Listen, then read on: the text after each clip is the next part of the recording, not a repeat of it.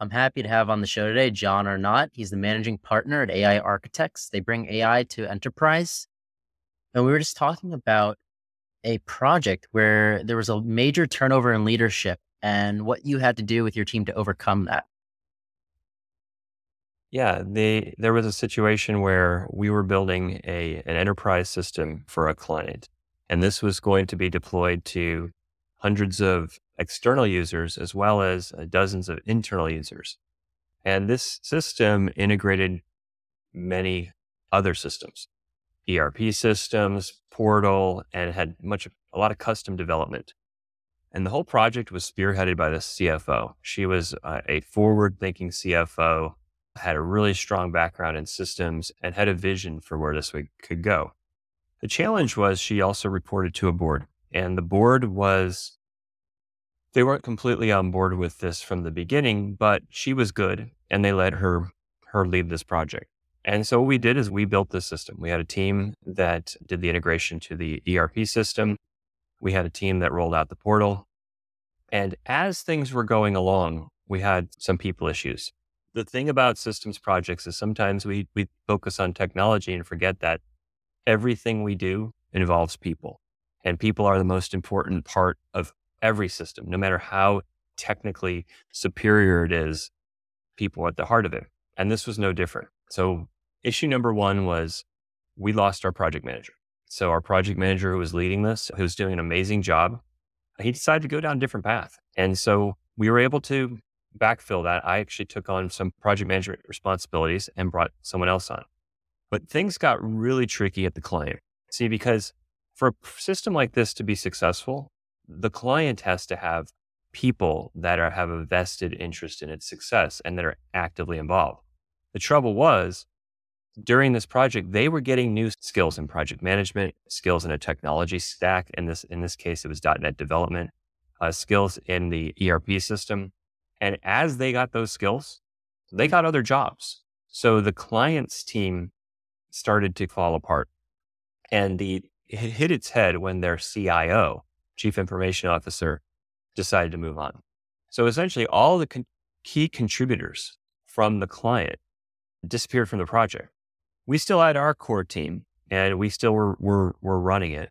And they still had their CFO who was doing a great job of leading things, but we had to jump in, bring in additional resources. Then when we got to about ooh, a couple of months before go live, the CFO resigned. She moved to another position. So she was the key stakeholder. She was our champion. She was the one leading the way. And after that happened, the board, they got a voice. Once she was gone, they were a little bit more vocal about where they saw things going. And so the way we handled this was just by doing really good work and taking on the roles that this client was supposed to do. The most important one being internal training. So what we did is we put together a training program and then we doubled down on documentation we built much more extensive documentation that we had originally planned on doing. The idea being that anyone could take over this project and could continue moving it forward. And fortunately for us, even though we lost our champion and some key contributors to this project, we had all the pieces in place for it to be successful. And those that did take it over had the documentation that was needed. And those that did take it over their team were trained on this system. And ultimately, it did go live and it was uh, a success. But all along the way in this long project, we had to deal with changes in personnel, changes in team, and ultimately at the end, changes in what we were going to deliver to make it successful. In business, you always need a lot of adaptability because you never know what's coming next. That's right. So now with AI architects, what's the adaptability methods here? Yeah. So that's a great segue because what we're doing now with AI architects is helping the enterprise adopt AI technologies in a way that uh, I call it closest to money, right? Take on the projects that will provide the best value. And those projects, they're sure they can be about cost savings, but really they're more about uh, better productivity, higher quality deliverables, depending on the type of the organization, and enabling people to be their very best. if I narrow down to a, a, specific type of AI, just think about the large language models and what's happening today in the world of GPTs. Augmenting teams, augmenting individuals, contributors that are already good at their job with tools to make them better and to make them significantly more productive will help organizations use these technologies in a way that is not disruptive, but is in a way that enables them to be better. There are disruptive technologies coming out now that are going to fundamentally change certain jobs.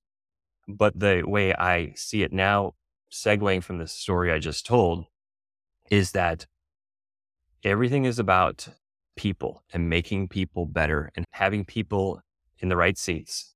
And so with AI architects, that's what we're doing. We're helping businesses with their people, making them better. So is that people, is that using AI to assist with that? Sure. So it would depend on the company, right? So if you think about it, how, think about an organization, right? You have a accounting finance department. You have, maybe you have a call center. You have a marketing department, sales, maybe you have legal. You have some form of operations that is delivers the service you do or creates the product you create. And in each one of those, AI can help in different ways. If it's financials, it might be about interpreting financial data, either external third party financial data where you're pr- predicting things or internally, just understanding your own financials over time and where you're trending. If it's marketing, it's augmenting the copywriting effort and the content creation effort. And, and one of the things that we do is use AI in search engine optimization right? Using the AI tools to make your SEO just that much better.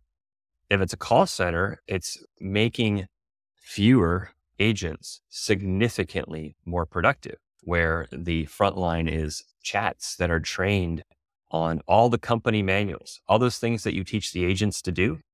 You train the chats on that first, and then you escalate to the human. So you make those call centers significantly more productive. So department by department has different ways that the AIs can improve it. And that's why we look for closest to the money. Depending on the type of business, uh, depends on where the, the value is or the benefit is to that business, um, whether it's cost savings or increased revenue or some other area. You're looking at AI as we should all supplement, or at least large corporations should be supplementing to just make the people even more effective. That's right. It's a way to make everybody more effective. It's rising tides raise all ships. We're in a world right now where the tide is rising because everyone has access to this. You, you and I are having a conversation right now. I would fully imagine that this video at some point will get transcribed automatically and summarized and presented in a blog post. That could be 100% automated today. That's not even special technology. Makes, but just a few years ago, we would have had to do that manually. Yeah, and it will be. And that's exactly what will happen with this episode today. So it shows how much faster we can produce that result.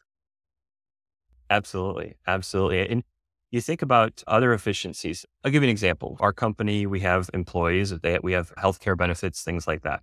And we had a, a challenge with our health insurance provider that we needed to overcome with them. And while I don't need to get into details of what the challenge was, but I, what I did do is rather than do the usual thing where I write the letter that goes to them, because you physically had to mail a letter, you couldn't just email them. I actually used a GPT to help craft that. I told it what the intention of the letter was. I told it what its role was in it. I gave it a really well thought out prompt because that's what makes us successful. And I had it write the, the first letter. And then I, of course, made some minor edits myself to make it personalized. And then for the second letter, I had, I fed it the GPT the first letter and told it what I wanted to get from the second letter and how to do that. What is that? That's just an example of making me just a little bit more efficient. Rather than spending an hour of my day writing a letter, I spent 10 minutes on doing it. I'm just a little bit more efficient. And everybody, every single knowledge worker that's working today is going to be more productive and more efficient and doing what they do at a better level. And a lot of the tedious work will be we push to the side to to a co-pilot. John, if our listeners want to get in touch with you or your company, how can they do so? You can always email me directly. I imagine this could be in their show notes at jarnott at aiarchitects.com. You could also go to aiarchitects.com. You can find me on LinkedIn. I'm on LinkedIn as John Arnott II, as in John Arnott II. And I, I'm one of those people on LinkedIn that pretty good about connecting with people. So if somebody messages me in LinkedIn, I will likely connect back with them. Thank you, John, for coming on the show. And thank you, everybody, for listening to another episode of Failing to Success. Make sure to smash that subscribe button. I'm your host, Chad Kalecki, and we'll see you next time.